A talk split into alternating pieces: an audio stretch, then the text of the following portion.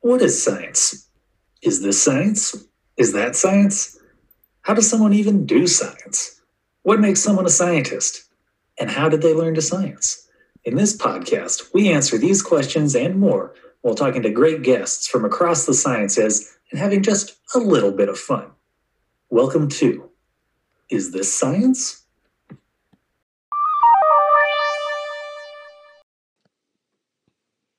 Hello! So, we're going to start this episode with a quick promo. So, if you ever feel like you're struggling in science, check out the podcast Deeper Than Data with Ben Rush, where Ben interviews successful scientists about their struggles. You won't feel alone after listening, and you'll laugh listening to scientists playing games, and you'll even figure out who their first crushes were. So, I recommend you listen to Deeper Than Data with Ben Rush. Yay! Well, this is episode number eleven. This is No, this is actually 12. episode eleven. Okay. Okay, So, well, not lucky number 13 yet. Okay. No. What'll our thirteenth episode be? Hmm. Spooky science. Gabe is the king of puns. Anywho, Anywho, all right. So today we also have a guest, Dr. So many Gabe special, Zentner. so many special guests. Dr. Gabe Zentner at Indiana University Bloomington. So, Gabe, do you want to introduce yourself with your name, uh, your pronouns if you feel comfortable, and your position? yeah. So, yeah, I'm uh, Gabe Zentner, uh, he, him, his. I'm an assistant professor of biology at Indiana University. Uh, specifically, I'm in the genome, cell, and developmental biology section of the department. And my lab works on how yeast and human cells turn their genes on and off in response to cues from the environment. Yeah. Woo. And you also have slime molds now, right? You, uh, well, we have A little bit. We're we're working on it. Um, You're working on it. their, their their proper proper name would be Dictyostelium discoideum. Ah, yes, the word that Allie is not allowed to say anymore because she puts too much emphasis. Oh, I forgot about that. Yeah. Yeah. I can. You could call them Ri- Richard T. Ostelium if you like. You know. Richard T. Ostelium. Richard. That's weird because it's my dad's name. Oh well. See, we're just running into all kinds of hurdles here. So Yeah. It's all right. I just am an issue. What can I say? just just the, just the one. Can never work with slime molds. It's the only only thing you can't do. All I know is that we can grow them and we can make them glow green. So it's a That's my favorite part. Yeah, that is fun. Glowing slime Glowing. molds. That does seem like some spooky science. Woo! Spooky. Almost as spooky as my work. Yeah, that's true. making oh oh bag o eyes. Bag o eyes. Yep. I I did could make- do I made that a food card for like our boxes of food, and it just says spooky, and it's a picture of the bag of ice. Uh, I feel like there's something here with like the bag of eyes, the bagpipes. Like I feel like we, I feel like there's something here. Mm, Probably not. Yeah, I'll workshop it a little bit, you know. We have to workshop it. Maybe by episode Yeah, 100. maybe. I don't know. Maybe. I don't know. And maybe on a drunk Uh, episode it'll make more sense. I don't know. An episode, it'll be an arc. You know, you'll have to you'll have Yeah. to up We have you to build up to it. This is we're true. not quite there. right. So, lost. how are you all doing today? Um, I'm good. I'm at work, which nobody can tell because, well, Allie, Allie and Gabe can because they can see me on camera. Um, but yeah, I'm just catching up on some work in the lab. Nobody's here, so I get to be as loud and annoying as I want with no repercussions. So Yes, that's what I'm the medium of podcasting. Yes. Yeah, yep. And so my my cat and my dog aren't bothering me like they normally are, which I can see that Allie's cats are already doing that. Yeah. Yeah, mine's she's sitting on the couch. Yep. Um, I was at work this morning when I remembered that we had to record this morning, and by remember I mean Caitlin texted me and said, "Are we still recording today?" And I said, "Haha, yes." I Um, just have, my memory is terrible. I was like, "That's today, right?" Oh gosh, I don't even know start setting alarms. day it is anymore. I'm like, "Oh, I guess it's Sunday because there's nobody else here." Okay. Yeah, I. It's always weird to me when I have to turn on the lights for the hall. Like, so like our labs are like infinity labs, so they all connect to one another, and it's always weird to me when I have to turn on the lights. And I always used to feel bad because I would turn off the lights, and then when Ka, who was still like in her lab, I would just see on like a Saturday, like John would just get up and turn on the lights to their lab again because I just killed the lights to their lab. I yep, like, I've I've so- definitely done that. I like the uh, Infinity Lab concept. That sounds like a some sinister corporation in a Marvel movie or something. Infinity Right? Labs. Infinity it's I'm really ex- I'm excited about it, and I think once Irene Newton moves into our like lab space, we, we can workshop it. We can we can do some some Yeah. fun things. I feel like I feel like this is like Buzz Lightyear's dark features, the Infinity Labs, where he's just Infinity like Labs. soulless toys. slowly Yeah. trying to destroy humanity because Sid really messed him up when he was a wee a wee toy. I mean, Sid Shaw is directly upstairs. That Sid Shaw is not quite as evil, probably. I hope, maybe. Hmm. I almost forgot to go to class, so I had to like show up in my pajamas on Friday. We basically finished recording with Tom Kaufman. I put on shoes, walked to campus, and then it was just downpouring, and I was just wearing a hoodie and sweatpants, and I was like, Oh no! Oh, showed up to class in my PJs. Would it be a college class if no one was wearing PJs though? No, definitely not. I could never I could never do that. I could I had to wear something more than sweatpants when I went to class, even at 7:30 in college. I mostly did because like once I got I only I elected morning classes always. I hated night classes. And so I always did I always had an 8:30 like every single day. And I usually was wearing like a pretty pulled together outfit because that was like my whole day was basically back to back after that. Wow, I was very not like that. I went to school in the middle of downtown Boston, and I still would walk around in like the schlubbiest clothes. I would just wear my sweatpants, like winter boots. I had no shame at Oh. all. I usually I would I usually would wear like jeans or something that was more pants like than a sweatpant. But like people would really they'd get all dressed up. I'd see people walking out of their dorm in heels to go to class, and that's just like That was too not even I always had- teenagers, like regular students. I always had patterned like I had patterned pants. So I had pants with like anchors on them that I would wear to Ooh. exams because just in case I failed, I went down in style. Um Cute. I was gonna go down like I wanted to be wearing anchor pants. Um and this and that. But then we had to do a photo shoot for my lab at one point. We had to redo a photo shoot. Let me preface by saying that because my pants were too aggressive. So they told Bleakley we had to redo the photo shoot. So she had to email me separately and was like, Can you wear normal pants? And I was like, Yeah, I guess. Sorry, my pants were too aggressive. Pants Um, I had to fight somebody. I know, and we like, You wouldn't say this to a male. Like, why are you telling this poor person that they can't down wear? your pants, right? yeah. no, that's really weird. Usually, like, because we take lab pictures fairly frequently for things. Like, our lab was on the front page of the student newspaper, I guess, a few days ago. Uh, and I, I usually roll into work looking like I am on a Sunday, which is in sweatpants and leggings because I haven't worn jeans since quarantine. Sweatpants started. and leggings? or sorry, sweatshirt and leggings. I say sweatpants. Sweatshirt, sweatshirt, leggings, nothing else. but I, uh, I always dress like basically like I'm going to the gym or like I'm going to take a nap. Like that's o- the only way that I dress. And so I always show up to lab early on the day where we get the text that's like, "Hey everybody, lab picture at 2 p.m." And I'm like, "Sweet, I haven't showered in three days. I'm wearing the same clothes I wore yesterday, and I didn't know because I got to lab before we got this text." And I'm just like, "Oh." Every picture of gotta- me, every single picture, I am wearing like it, literally. I look like I just stumbled into this photo by accident. You got to be like JP. I don't think Justin, I've seen Justin wear jeans like maybe four times in my three years here. Like, I don't think the man owns a t shirt. Like, I've seen him in like a t shirt. It's like a nice polo. Yeah, he's worn a Mm. Colts polo a couple times. I've seen that. Yeah, Oh. I've seen polos. There's been jeans a few times, but even if he comes to lab, like once we ran into each other at like 10 30 p.m. on a Saturday night, he was still dressed nice. I was like in PJs, no bra, like doing time points in the middle of the night. Like, it was just like, like, hello, why are "Oh." you here? It's 10 30 p.m. on a Saturday. We had a faculty picture day boo boo here. Oh so no! I well, I forgot it was school picture day, and so I show up. I'm I'm always wearing jeans and something. I'm wearing jeans and a Chicago Blackhawks T-shirt. Ooh, So my original my original faculty profile photo was going to be just you know me from chest up with the Chicago Blackhawks logo. And oh, then I love it. they had a retake day, so the one you see of me now is me wearing a button-down shirt, but it has little tiny sharks all over it. So oh yay!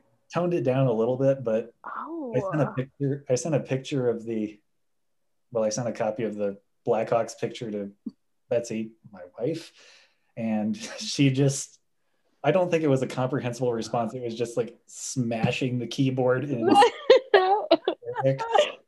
well, there's also that one of you that they use for recruitment, which makes it Sid Shaw jokes that it's your eighth grade photo because it looks like you might be in eighth grade in the I photo. am.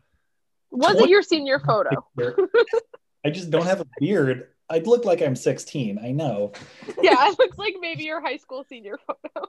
But when I okay, this is a good one too. I forgot about this. So when I first got to IU, it was August 2015. The year was 2015, and I, you know, it was a couple weeks before classes were due to start. So I went to the ID office, the card services office. So I was like, oh, I need to get my ID. So I, I walk up to the desk. I'm like, hi, I need to get my ID. And this employee looks at me they're just not having it and they just point to a sign on the wall and it says students must wait until x date to pick up their. Oh their no! Oh no! no. X date was later than the present date i was like ah boy uh man i'm, I'm faculty and she's like oh wait what's your name and she looks me up and she's like oh so you are i'm 29 years old i I need to grow a beard. That's what needs to happen now. I Yeah. need to grow a beard. And and Oh my goodness. Which is That's incredible. I feel like that also happens to Jake McKinlay a lot. Oh, for sure. Yeah, he has some young looking pictures on out there somewhere. Like, I just remember like- Dan Kearns putting it up during the micro retreat. Is he put up a very old picture of Jake McKinlay? Oh well, we still we just use those for recruitment. I don't know.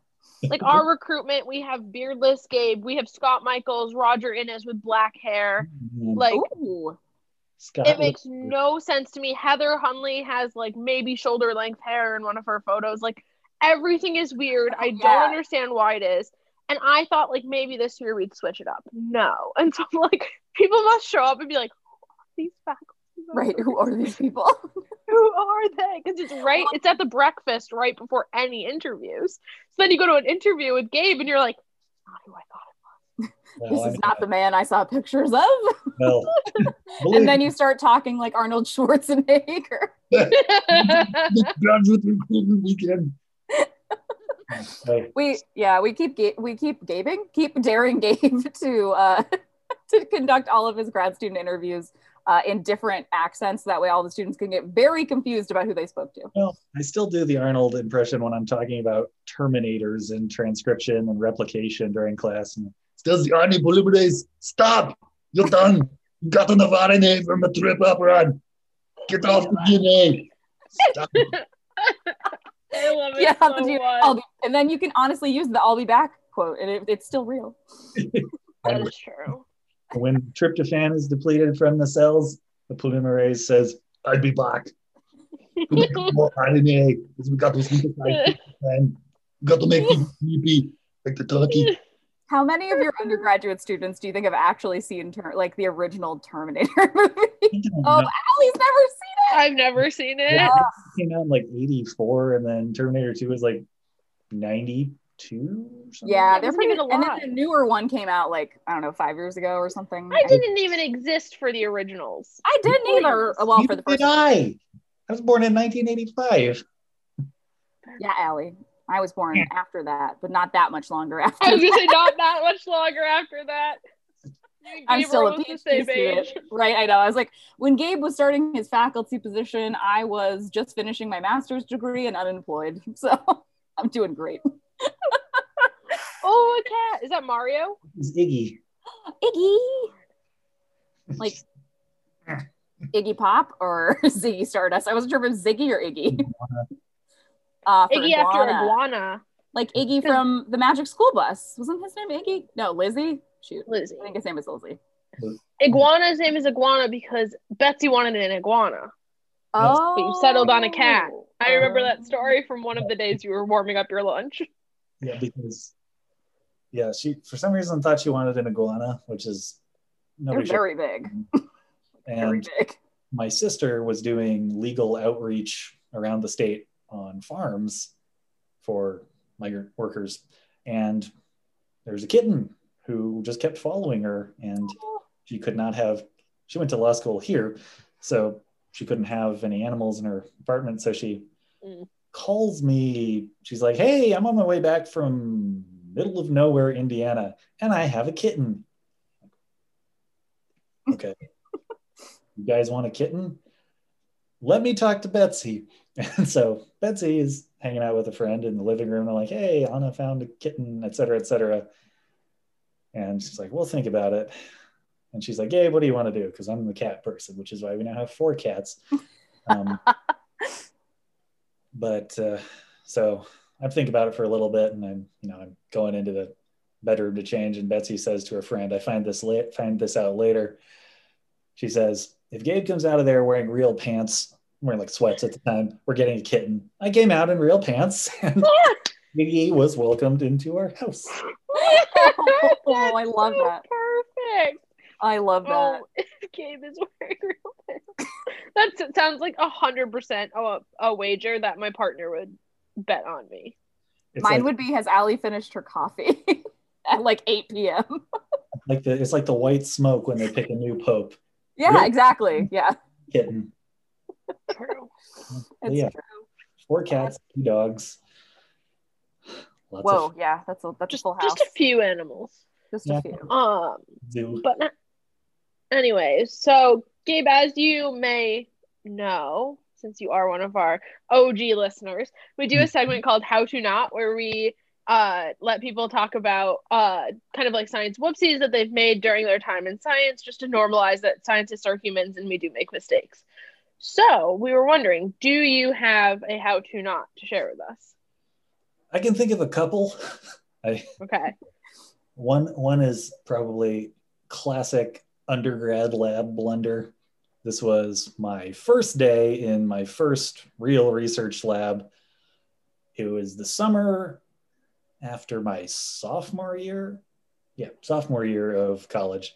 So, uh, IU listeners may be distressed to know that I went to Purdue for college. but you can rest assured that my loyalties now lay with IU because they pay my salary. Uh, so He can be bought. my loyalty, we're not paying tuition to IU to work here. Yeah. But, no. Love you both, IU and Purdue. No house divided. Wow, this between this and the Blackhawk story, I'm like, ooh, you were trying to stir some people up. ah! we'll be okay. Uh, yeah, so I started working in a actual research lab the summer after my sophomore year, and the fun conversation started about that lab. I worked on anthrax, which was Ooh.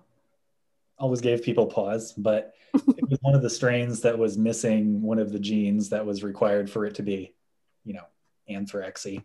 So it was safe to work on without the hazard suits and stuff like that. Mhm. So first day in the lab, you know, I'm getting myself oriented. The man, lab manager is showing me around. And my first task is to, I think it's to do a PCR. You know, just we want you to amplify this bit of DNA that we want to put into our anthraxes.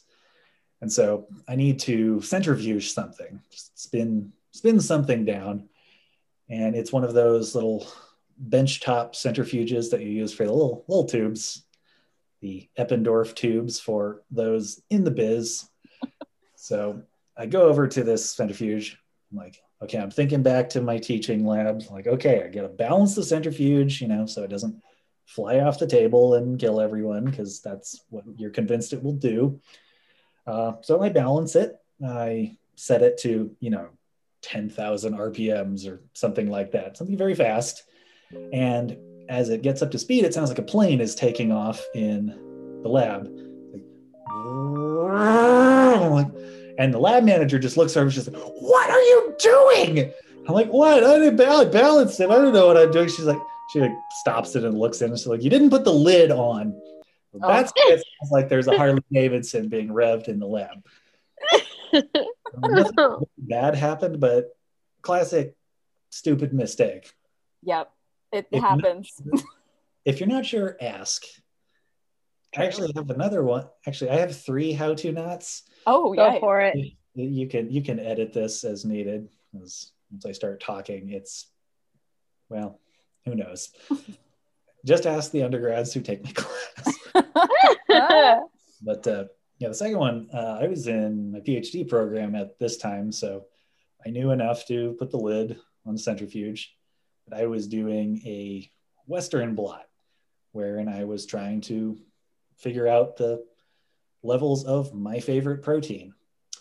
So I'm, I'm like, I know what I'm doing. I've been in my PhD program for a couple of years. And so I'm setting up my uh, sandwich, my Western blot sandwich. You know, I've run my protein out on the gel. I've separated the proteins from the soup of the nucleus. I'm like, all right, we got this. Gel ran.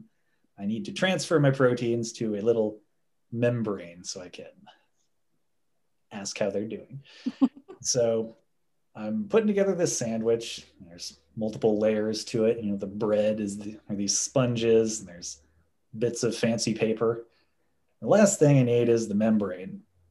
So the membrane is made out of fancy compounds called nitrocellulose, which uh, I found out was very flammable in undergrad. If you light a piece of nitrocellulose on fire, it will disappear in your hands right quick. Apparently, I didn't know this either, but yeah, apparently it's like kind of explosive. Yeah.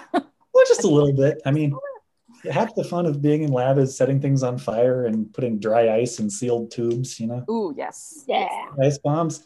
You scare the hell out of somebody. Mhm.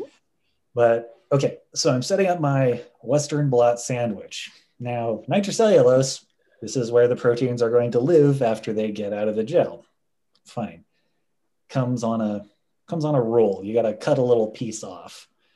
So cut my piece of nitrocellulose off, and the nitrocellulose is covered by little pieces of blue paper because you can't touch it uh, with your bare hand or even with gloves because you get protein stuck in it. It's like, okay, all right, I get rid of the blue paper. I assemble my transfer sandwich and I set this thing to go overnight. Like I put it in the cold room. Like, all right, I'll come in tomorrow morning and I can finish this three day procedure. I come in, my transfer buffer is a lovely shade of brown in the morning. Like, okay, what happened? That's Yeah. never good. That's not great. So I'm like, okay, uh, looks like somebody put a drop of chocolate syrup in my transfer tank. And it turns out I hadn't taken the piece of paper off the back of the nitrocellulose. No. Oh, that made my transfer blow up, and I, I lost those samples. oh no. I Oh. have oh, I have never I have never done that, but I have done the thing where I forget to take that little strip off the bottom of the pre-poured gels. Oh. And gosh, that'll ruin your whole day. So why why is this not running? Right. This doesn't look right. Something's wrong. Why is it so hot? also, I've had a gel melt because I someone made the buffer wrong, and so it was didn't have enough salt, and it literally melted my gel. And like I went to try to pick it up, it melted, and I burned my fingers, and I was like, ah! Folks, Oh. calculations. it's very hot. Yeah. I've never done a Western blot, but from the horror stories I've heard about Western blots, I don't want to do one. they're not bad usually, but there's just a lot of steps where you could very easily mess it up and like it Yeah. you won't know it for like a day. So We did some like sad. very we did very low key ones in my cell biology lab in undergrad, but I couldn't. I know you have to make a sandwich, and we put it on something Yep. that they called a belly dancer, which is just like, ooh. Oh, the shaker. That's yeah, but they called Oh, it a oh. belly dancer. I was like, so- wait, what part of this?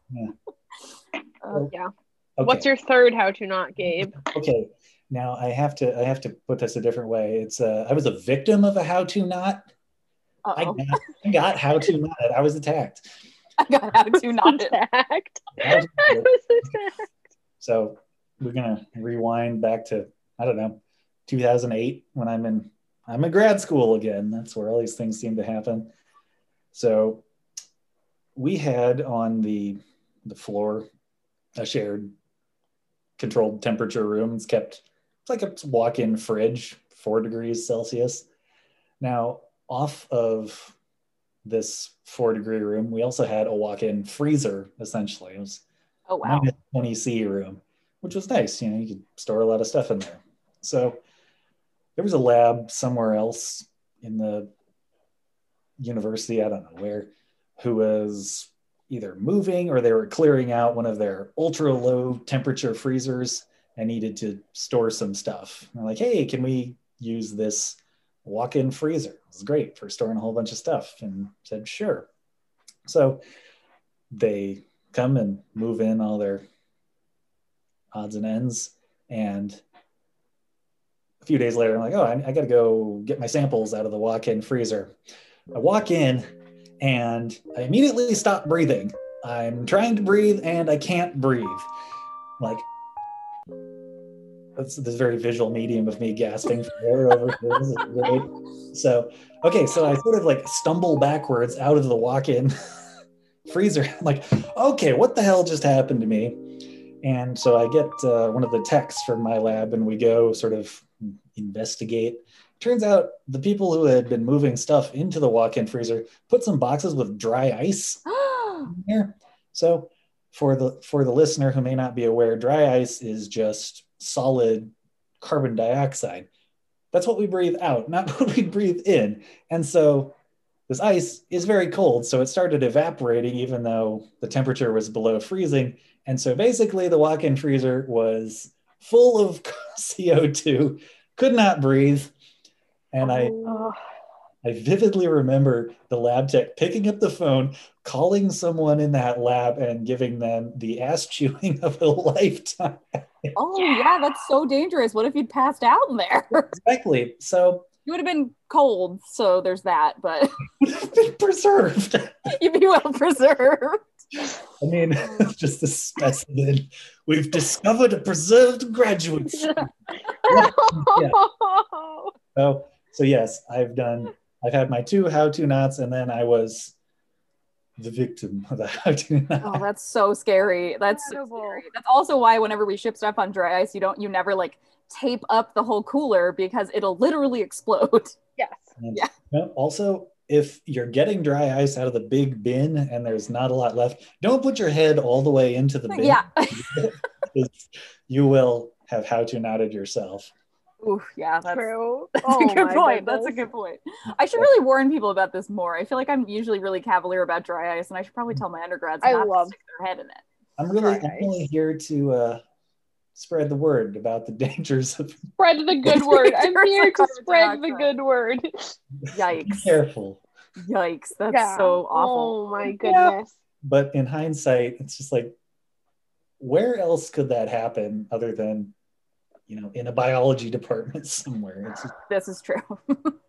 Hopefully, I don't I mean, know. maybe on the set of like a music video where they like mm-hmm. pretend to use the dry ice to make fog. yeah. You don't see, you know, Steven Tyler of Aerosmith, you know, passing out because someone put too much dry ice in his trailer or something like that. Oh god! Oh, I love Yeah. it so much. Don't just keep don't keep dry ice in a closed room for a weekend. Yeah. Just- Oh my goodness. especially one that has a gasket on the door, so it like literally seals. it. Yeah. That's not an ideal scenario, no. So I was That is so scary. Oh my gosh. Yeah. I really didn't know where that was going. I was like, what chemicals? Did someone just like throw a bunch of chloroform in there? See, Oh, I knew where it was going because Gabe already told me that Yeah. story because he wrote it on a post-it note at his desk so he would remember to tell the story. yeah, oh, oh yeah. Oh yeah. thinking about how to knots, it's like I could make this fit into the format, but it's Yeah. somebody else says how to knot. And like, We have a whole episode worth of like not episode, but like two slots at least that are people who have accidentally chloroformed themselves in lab. I have, I have heard about that, but I have well not done it to myself, nor do I personally know anyone who's done it. Yeah. I just know we have a lot of those. And I was Yeah. like, "Mm, those are just gonna be all in one episode. Yeah, it happens. I've never done it because I'm I never work with chloroform outside outside the hood. It's London in the 1890s. People Yeah. are getting chloroform, folks. Check Ether out. parties in the lab. We're bringing them back. Yeah. Chloroform. Check it out. Link in the description. Only Link in the doctors description. themselves to go to Oh my goodness.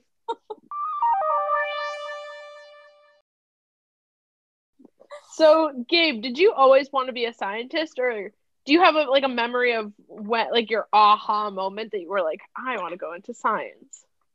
So I had always been interested in science to one extent or another. Um, my mom likes to regale me about when I was I don't know, five or six years old, and she she would read to me from her college astronomy textbook. So if that gives you a sense of what kind of kid I was, there you go. Wow, But astronomy. I was always very into. Wow. wow. Very excited. College level Wow. astronomy. wow. It's like Nicolas Cage and Owen Wilson. Wow. Wow. I was always really interested in space. Like I grew up on Star Trek and Star Wars, and it was just science fiction. That was my kind of thing. But in terms of science as a career, I never figured on doing something like physics or astronomy because advanced math was never my strong suit.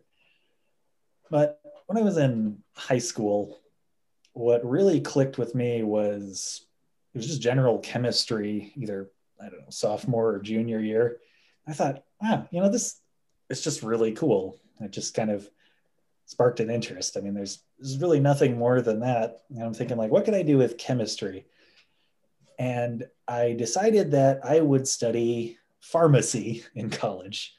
But I didn't want to, you know, work at CVS necessarily. I was interested in in doing research, even though at the time, you know, I only had a very abstract concept of what research really meant. I'm like, oh, I'm in the lab working on drugs, I guess. I don't know. Not like Working on Walter White- not like Walter White drugs. I was gonna say not like Breaking Bad drugs. no, no, no, No, definitely not. Nothing like that. no, no, no. Just you know, not not. Iggy, sorry, Iggy just jumped on my printer and not something else. For once, it was not Luna. I know. The No, time. Iggy is a, a holy terror, but she's cute. um, yeah, so I was like, pharmacy, this sounds great. And so I ended up going to Purdue because at the time, well, A, I'm from Indianapolis, it's in state, so the tuition was not bad. Mhm. And they have had and still have one of the top ranked pharmacy schools in the country. So I get in there. I'm taking chemistry, I'm taking biology, I'm taking calculus, which was a laugh for me. Jeez. And after about a year, I think I decided, I don't know, I don't like chemistry that much that it's the only thing I wanted to study. And so, like many uh, folks in college, I decided to switch my major. At the time, I didn't really know what I wanted to do. Like, okay, what I thought I was going to do here doesn't seem like the right fit. And so I cycled through. I was actually a food science major for a while. I was like, this is chemistry related, and I'm interested in nutrition and things like that. But that was also not really for me. And then the next kind of aha moment, you know, because the first aha moment sometimes just doesn't take.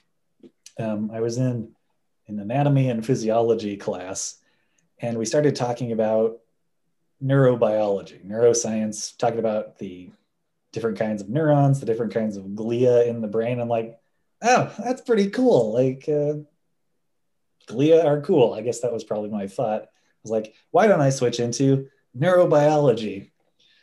So, Quite a Yeah. journey. what's that? Quite a journey, yeah, for sure.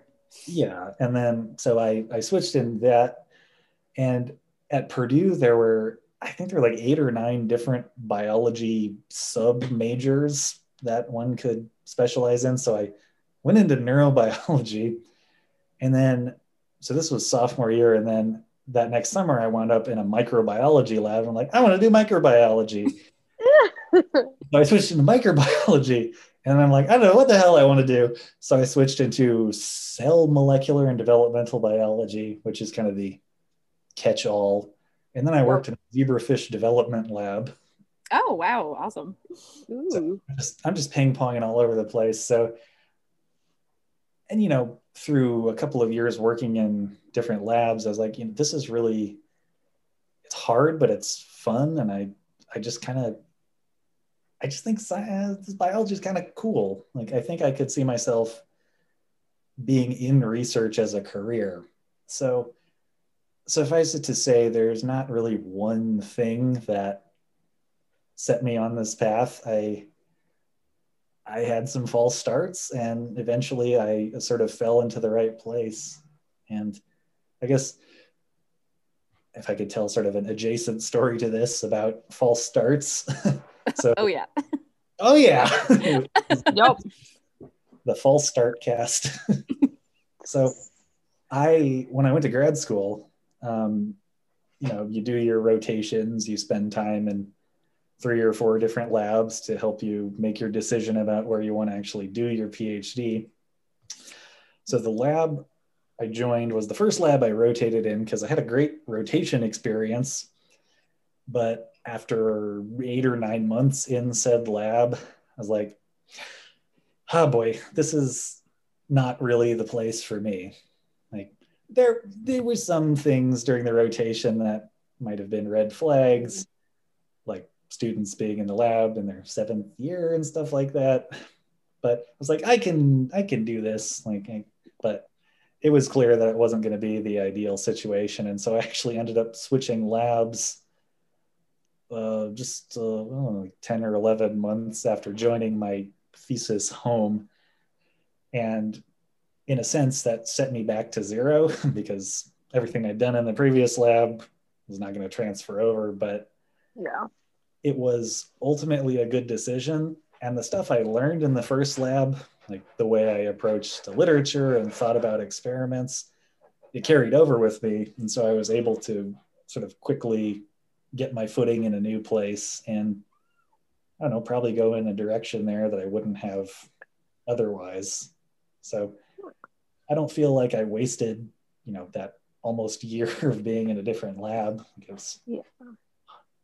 It's hard to start over, but I, I tell rotation students this, you know, especially if they're nervous about telling me that they don't, they're not going to join my lab, that this is, you know, you got to be selfish in a way. You need to join the lab that is going to be the best environment for you for a substantial chunk of time. And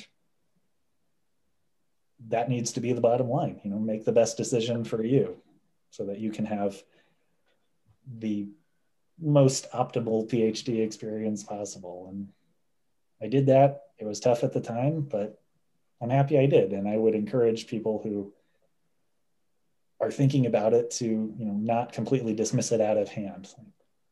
What's I think that's the hardest advice to give to rotating students is like because you know it's it's they're all professors in the program and they want to make everybody happy and it's like no like this is the time in your life where you need to be selfish because you're going to be doing this for f- at least probably five years so Yeah. be comfortable wherever you are and yeah learning it's hard to to, to say like oh this will be a good home for me after you've been in there for a month Mhm. Yeah. yeah the rotation we talk we've hard. talked about this a little bit before that you can love the research but if you don't like the lab and you don't mesh with the pi it's going to be really hard to do your work whereas if you don't love the research but you mesh well with the pi and the lab is supportive and good you can still do the work I mean, you might not be as passionate about the work, but you have a supportive environment. And so a lot of people are like, I love the research. And I'm like, but how is the lab for you? And they're Yeah. like, oh, it's like they might have like some reservations. And I'm like, sit with both of those things. Like, Mhm. remember both of them when you pick a lab. yeah Yeah. Because you want a PI that's going to go to bat for you if something happens. Yeah. Or you need to decide that the research is so important to you that you'll just keep pushing anyway. Yeah. so I think it's just yeah, it's a matter of deciding what what you like because technically because it's it's one of those things where like the perfect situation doesn't exist. Like there's no goldilocks lab where you're like oh my gosh this research is exactly what i want to be doing. I want to spend my time around all these people. I want to like talk to my pi every day. That's probably not going to happen. And if it did you're the you're a lucky unicorn person. I don't know. But like a lot of us you know it's hard to get a feel when you're only there for a month of like how well do you mesh with with people and with the pi um Or if you pick a lab for an upperclassman that's in the lab currently, they're gonna graduate and you're they're not gonna be there. So that makes no sense to be like, I love this lab, like X, Y, and Z are here because at some point if they're like higher up in years than you are, like they're gonna graduate and you're gonna be the most senior member. it's you're absolutely right like lab culture shifts over time like yeah I, it's been you know five-ish years since i left my postdoc lab for instance and the lab has almost completely turned over hmm i knew what the dynamic was like with the set of people who overlapped extensively with me but even about a year, year and a half after leaving, I went back for this my PI's 35th lab anniversary.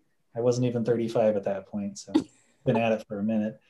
But I didn't know half the people. It's yeah, that's that is kind of how science is. It's like literally you blink and it's a different group of people. it's it's a transitory kind of field for a while. Like you, Mhm.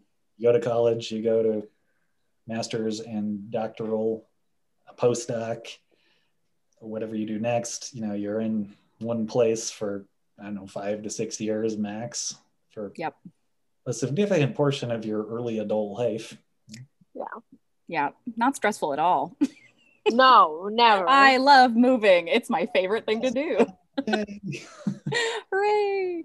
I I actually like to love travel enough. yeah, I like I love traveling and I honestly really love moving to new places. I just the act of moving cuz it's it's not even just like I, even if I'm in a place like I usually don't stay in the same house the whole time I'm there cuz I'm renting and so it's just like every year let's get rid of all our furniture cuz I don't want to move it. I mean, we- my wife I and have I have to do that this year. we we rented was i had rented since you know the summer between my sophomore and junior years of college up until early 2018 when we bought a house here in bloomington and yeah we moved yeah. Yep. I'm sure Yeah. with all the dogs and cats and we cars. we had a snowball of animals like we left seattle with a dog and a cat my cat mario who is now almost 16 old man. And then we got Iggy, the cat, and Cora, the poodle, at our first place in Bloomington. Then we got Evie, the cat, not long after we moved to our house. And then we got Ruthie late last year because a friend of ours had adopted a cat who was surprised pregnant. oh. So we got Love Ruth when that happens. after RBG. Oh, Yeah. that's cute. Okay. Yeah, I was Ruthie gonna is ask. so cute. She has a she has a Oh. little white like rough. It kind of looks like a dissent collar. Yeah. Oh, that's cute. I love that. Is is Cora named after Avatar? No, and someone somebody asked me that recently. I think it might have been me. Maybe it was. oh no, it was a, a student who talked to me at the gym. Ah. Ah, no, uh, no, uh, Cora is just named Cora because we thought it fit her. no, it's a great name. It's a great name. We went to. I was just ask. curious because we Caitlin's dog's name is Naga, which is one of uh Korra's like animal in Yeah. It's Cora. Yeah. 'cause and we know someone who has an Appa, Mhm. Yep. which is Avatar like Aang's animal. There is a there is a Zuko at my at the dog daycare that my dog goes to once a week. Um, there is actually two. She's one of two Nagas, which was really shocking to me because I was like, wait, I thought I was so unique and different, and nope, everyone's naming Avatar had a huge comeback recently, so everybody's naming all their animals after Avatar characters or Legend of Korra characters. I had, when I had my bun, everyone asked me if it was inspired by Avatar. Like, no, it was very it was very Zuko was or good. Or Sokka, like depending on the length. Yeah. yeah, it no was more. very good. Hmm. Um, so Gabe, what is your favorite thing that you've ever done in science? Like best finding, best location you've gone to on a conference or a talk? best thing I've ever done. Well, I think we have a couple of things. I think one of the most exciting things I've ever done in science in terms of research activity was I'm going back to grad school. We're going back to this well. It was the first time I made what I would classify as a very unexpected but intriguing finding. I was I joined my new lab. I'd been there only a couple months and I had I had some harebrained idea I was chasing. I was zapping the cells with gamma rays to see if our favorite protein went to places where DNA was getting broken. I, I had I had my reasons, but I had to do some immunofluorescence. I needed to make different parts of the cell glow different colors.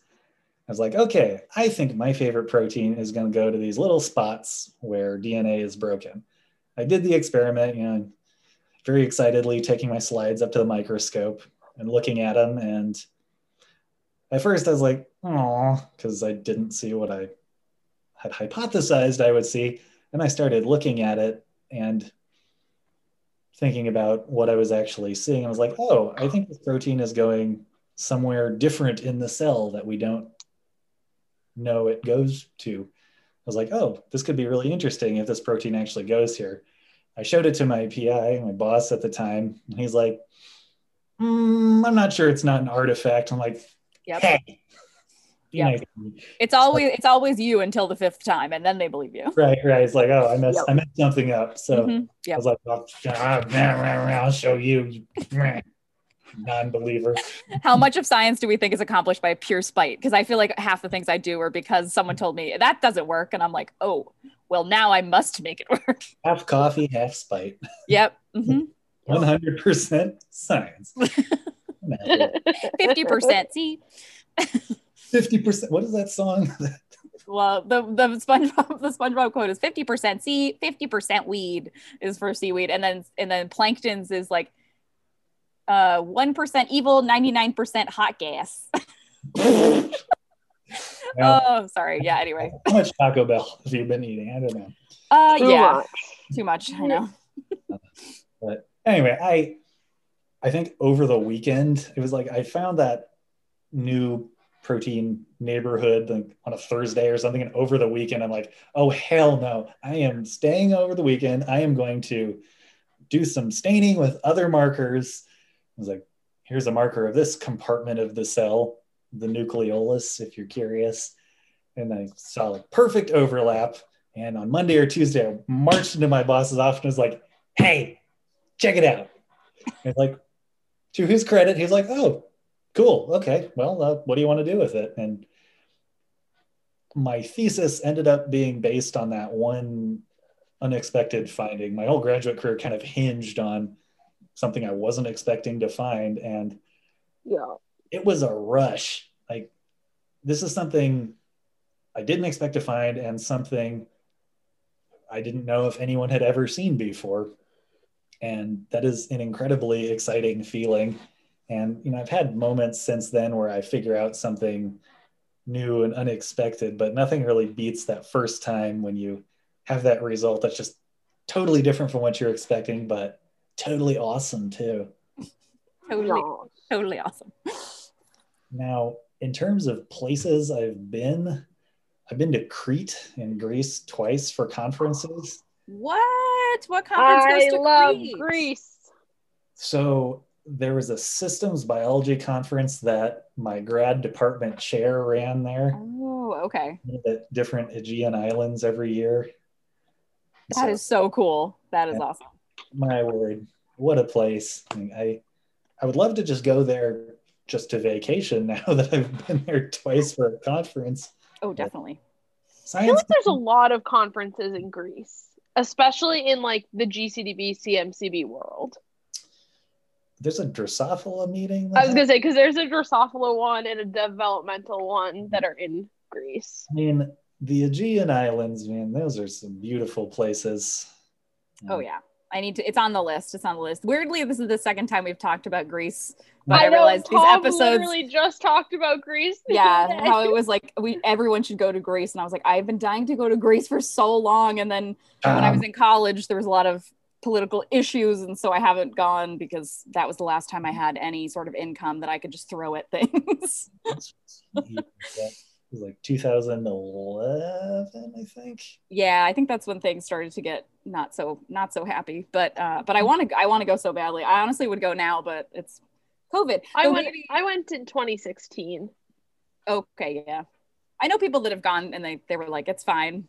It's really not a, not like going to affect most of the areas you're going to anyway. So I was like, okay. I went to Athens. It was fine. Everything was super cheap, and I really appreciated it because I was poor. Yeah, I just I want to I love ruins. It's like my favorite thing ever. I don't know if it's like my weird Irish background where I'm like I just want to watch buildings crumble into the land, but I just I love it. I just find it so fascinating and I just want to go see like literally just a footprint of a house that used to be there like makes me so excited. I spent some time in Athens too, and there are ruins everywhere. There are also cats everywhere. Everywhere. no. I have a uh, an album on Facebook that's just cats of Greece, basically, because I just took pictures of so Yeah. many cats. I have a deck of cards that's all Greek cats. No way.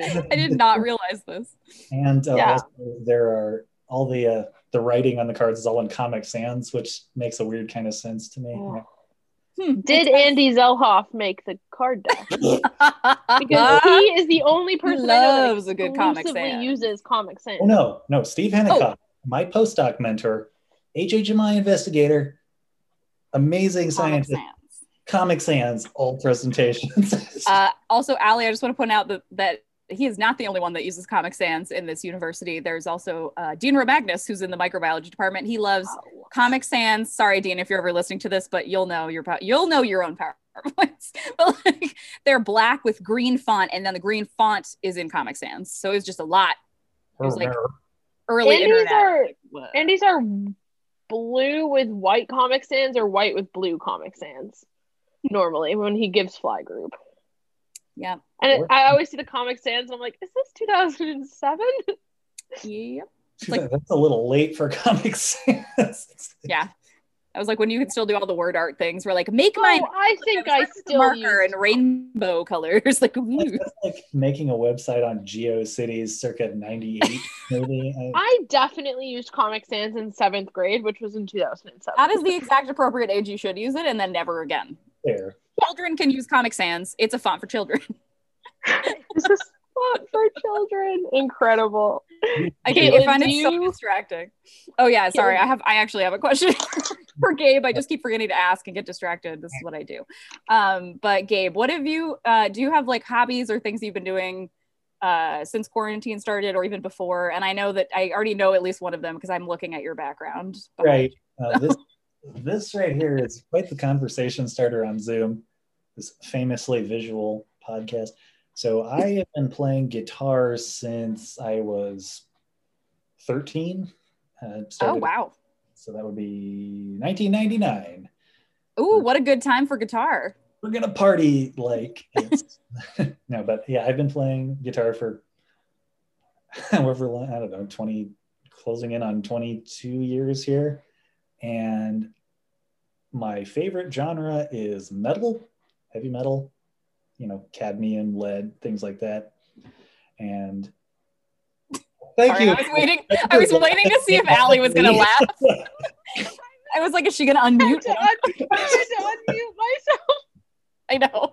I was just looking at you like nothing. Okay. You weren't laughing, and I was like, I like, know. "This is so funny." Yes, so I play metal, and currently I have, I guess you would call it a two man band called Tau Zero, which is named after a classic science fiction novel. Go figure.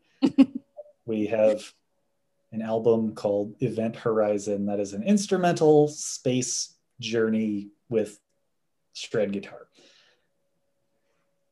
So yeah, I do that. Uh, we're currently recording a new album. We wrote most of it during quarantine when we had more time on our hands.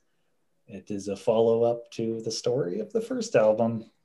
A bunch of nerd stuff. Ooh. Bunch of nerd stuff. Wait, do you guys record um, over like Zoom or uh, is there a way to do that? So yeah, I guess I should. So the other half of Tau Zero uh, is in Bellevue, Washington, near Seattle. oh yeah, that's quite far away. Mhm.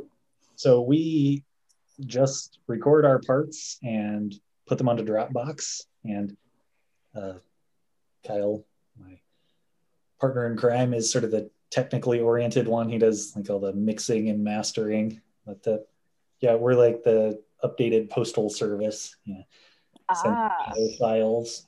Just less less weepy, I guess. No lyrics at all.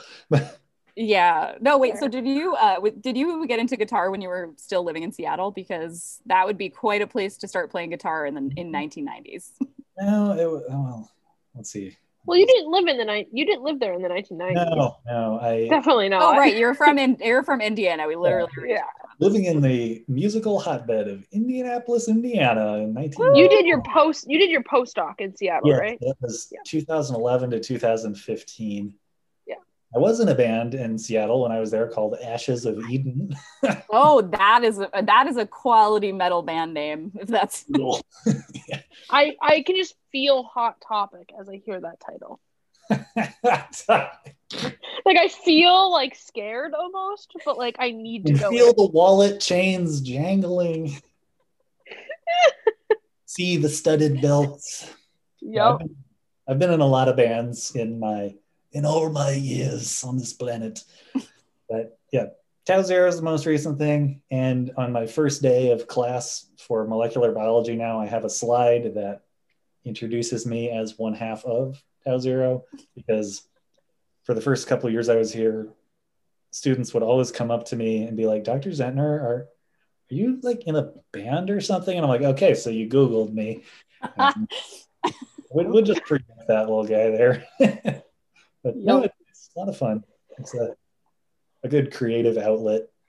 Yep, that is. I remember I remember last year Caitlin and I hosted like a Price is Right game during recruitment and all the students who had gone in your car to the GCDB faculty mm-hmm. dinner came back and they were like did you guys know that Dr. Zentner is in a band? And we were like, yeah, we knew that. And we were, they were like, well, he told us. We were like, that's really nice to know.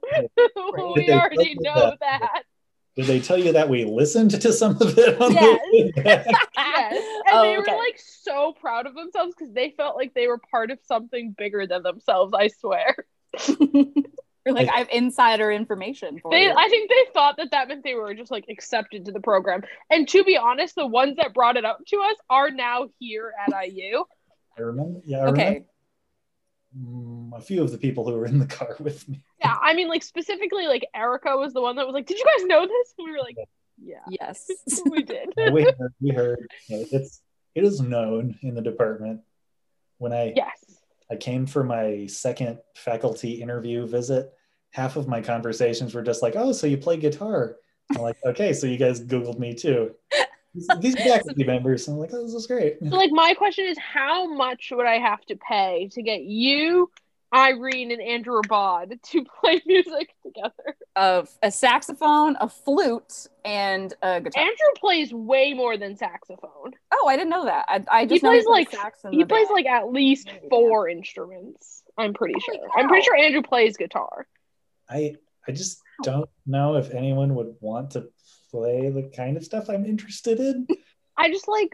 Also, I can come with my bagpipes beautiful. if you feel so inclined. So How's it's just that? like a flute, a flute, a bagpipe, and a metal band. Nothing walk into a screams. bar. Nothing screams metal like a flute and a bagpipe. Well, I mean, like Jethro Tull, they had a flute. True, they, They did. have a flute. I forgot that they had a flute. When I haven't listened to them in a very long time. They won a Grammy for best heavy metal performance. They beat Metallica. True. So that's a useless piece of musical trivia for you. That's good. Maybe this will come in handy one day in our You know what? trivia. I don't know. In the future episode that is going to come out after this one, Thom Kaufman would have won an Emmy if they ac- they actually gave him credit for the episode that's about him. Man, Man, and we said, "What would you do with that Emmy?" And he was like, "I don't I didn't get an Emmy." We were like, "Okay then, it would be never mine. mind." No, I was like, every time someone walks in your office with an issue, just hold up your Emmy and shut the door. Like, I don't have time for this. I have staff for this. I have. You can talk to my people. Have your people talk to my people. That and his Nobel People. his Nobel Prize. I kind of picture him like uh, the dad in Fairly Odd Parents, where it's just like, oh, we're not going to talk about that. Okay. Oh, I was just gonna say he doesn't have a Nobel Prize. No, I know. That's why I Okay. picture him like the dad in Fairly Odd Parents, where he's like, and this is where I would put my Nobel Prize if I had one. I also don't Yeah. know really odd parents because I'm an old apparently. I'm an old. I am I'm an I'm, old. only, I'm not that much younger than you, fair. Though but this year, speaking of my other hobby, my one other hobby, which is Olympic weightlifting, I am now a master, a quote, master's athlete because I am 35. oh, you get a new age bracket. yeah. so the, the bar is just lower. Incredible. so I, I throw heavy things around in my spare time for funsies. Oh, you Are pick, you... you- pick things up and put If- them down. Put things up and put them down, just like Planet So- Fitness. If you make it into the Olympic trials, Yeah. will we talk about you at all times? Yes. It's not gonna I will. Oh, It could. It could. the Olympics. Now, this is a funny story. well, I think it's a funny story. This was my first year teaching undergrads here. So this was, oh, the year was, I, I got to stop doing that. I've done that like five times. the year was, yeah, it's in the span of five years, Dr. Zentner. It's not that long ago. It's my oh, first, Oh, no. it's my first semester teaching an undergrad class. So it was spring 2017. So, well, first off, when people saw, like students saw me in class the first few times, they were not convinced I was actually faculty because, you know, as you had mentioned, my junior prom picture makes me look like I'm in high school still. And yeah, I didn't have a beard at the time, and I got a real baby face. But uh, I had also been at the time I'd been doing CrossFit for a couple of years because I started that when I came to Bloomington, and so I guess I was in okayish shape. And one of my AIs, who I actually met through CrossFit, which is great, um, she decided to start the rumor with I think some of her sister's friends were in the class. She started the rumor that I had stopped training for the Olympics to become a biology professor. oh, you gotta you gotta run with that. Run with that. I was I was cackling when she told me about that. It's like- Perfect. She's like, I, I thought it was funny, and they seem to believe it. So yeah, much like your past career of a famous voice impersonator. like- yeah.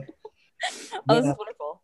We could spend a whole we could spend a whole yarn about your whole past of weird jobs. We'll just make a bunch of stuff up. It's not easy being green. Honestly. Mhm. You're a Uh. biology professor and doesn't work on frogs though. But you do have green slime molds. Green glowing slime molds. You make them glow. Yep. Surprisingly, So not too hard to make them green. good. Uh, so, Gabe, I have one more question for you.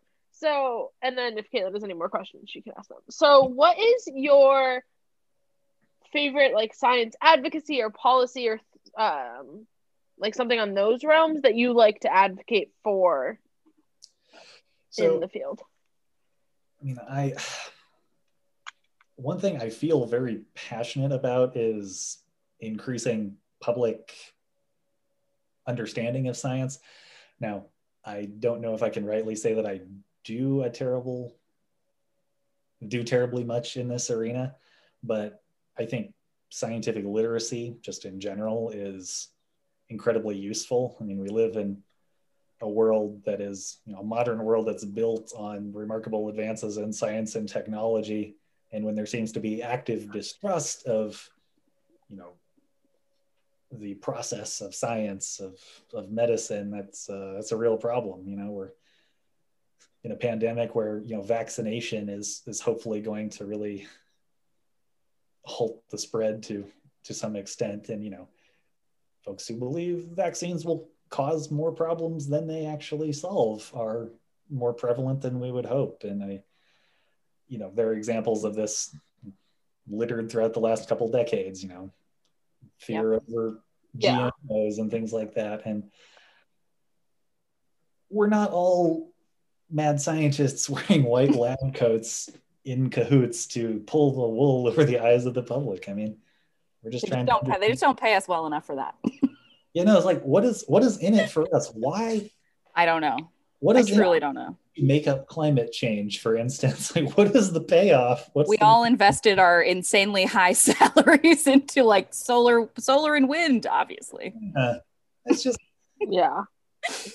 we're people too, and we're just trying to understand how the world works a little better and maybe leave it a little better than we found it by sharing our knowledge. And that's Of course.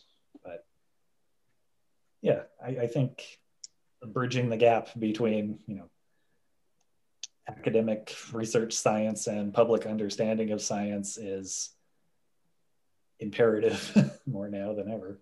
Yeah, I would. Yeah. I would strongly. I would completely agree with you. I think shaping science policy could be you know a way to help you know, bridge that divide.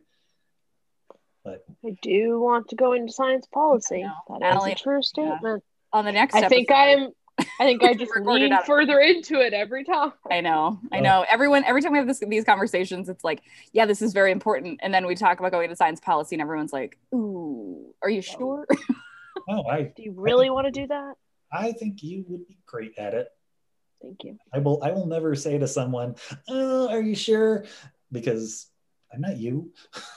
yeah, I think Yeah. it's more. I think it's more the people that have some experience doing it that are like, are you sure that you want to be continually punched in the face for the next fifty years? But it's not- I'm like, oh yeah. I mean, I guess it happens all the time, anyways. So might as well do it for a good reason, you know? seems like because it's difficult doesn't mean that people shouldn't do it.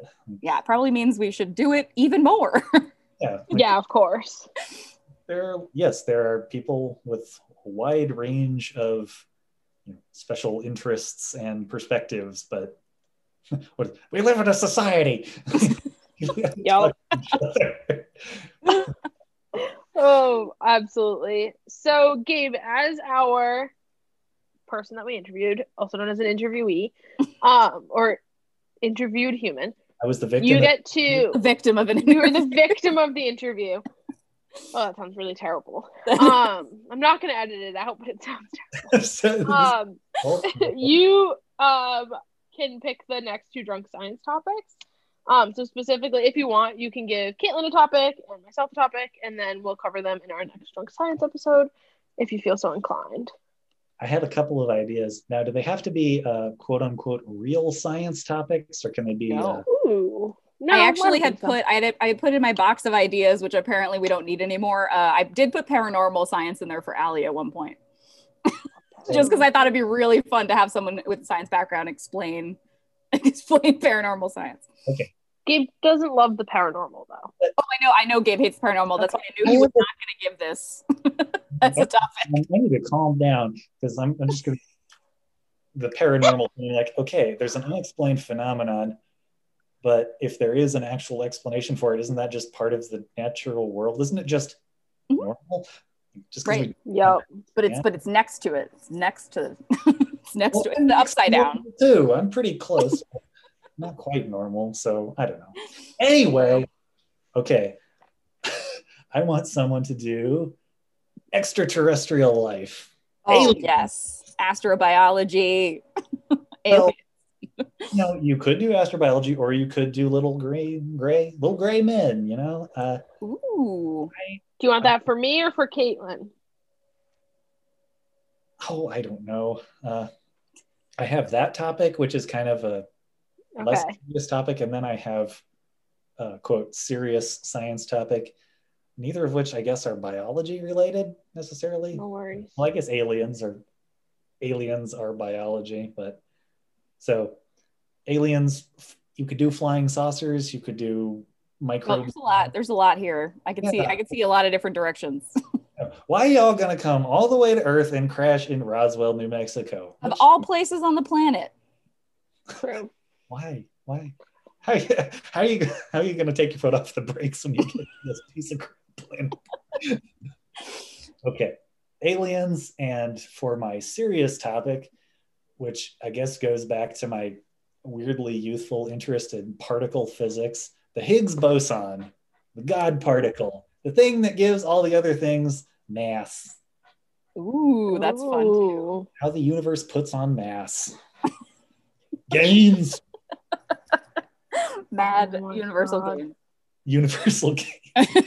yeah, I was I was taking Korra for a walk earlier, and I was like, I have some topics. I have thoughts. Those are both good. Incredible. Allie and I might do a rock paper scissors because I do not know which one they want to do. I know which one I want to do, but I feel I feel a little guilty. Caitlin wants to do aliens, and I already Yeah. wrote it in the. I already wrote it in the Google Doc great. as Caitlin was doing aliens. I was like, I don't want to be selfish and take the fun one, but like, they're So- both fun. They're both fun. That's okay because I pulled one of. I I'm gonna do two topics in our next drunk science episode. I've decided. Ooh, okay. So I pulled something that another person asked me to do as well, but which is gonna be really short, so I can add Gabe's topic into it. Just add a quick primer on the Higgs boson. Really, Yes. A quick TATA box, if A I quick- if I may. that is a consensus motif. That is a cis regulatory element, not a primer. anyways, we could talk forever. Yeah, But I'm going to at least stop recording. I just want to say thank you to Gabe for being on the episode and also for all of his fun impersonations and also facts. So thank you, Gabe, for coming on the episode and being a listener since day one.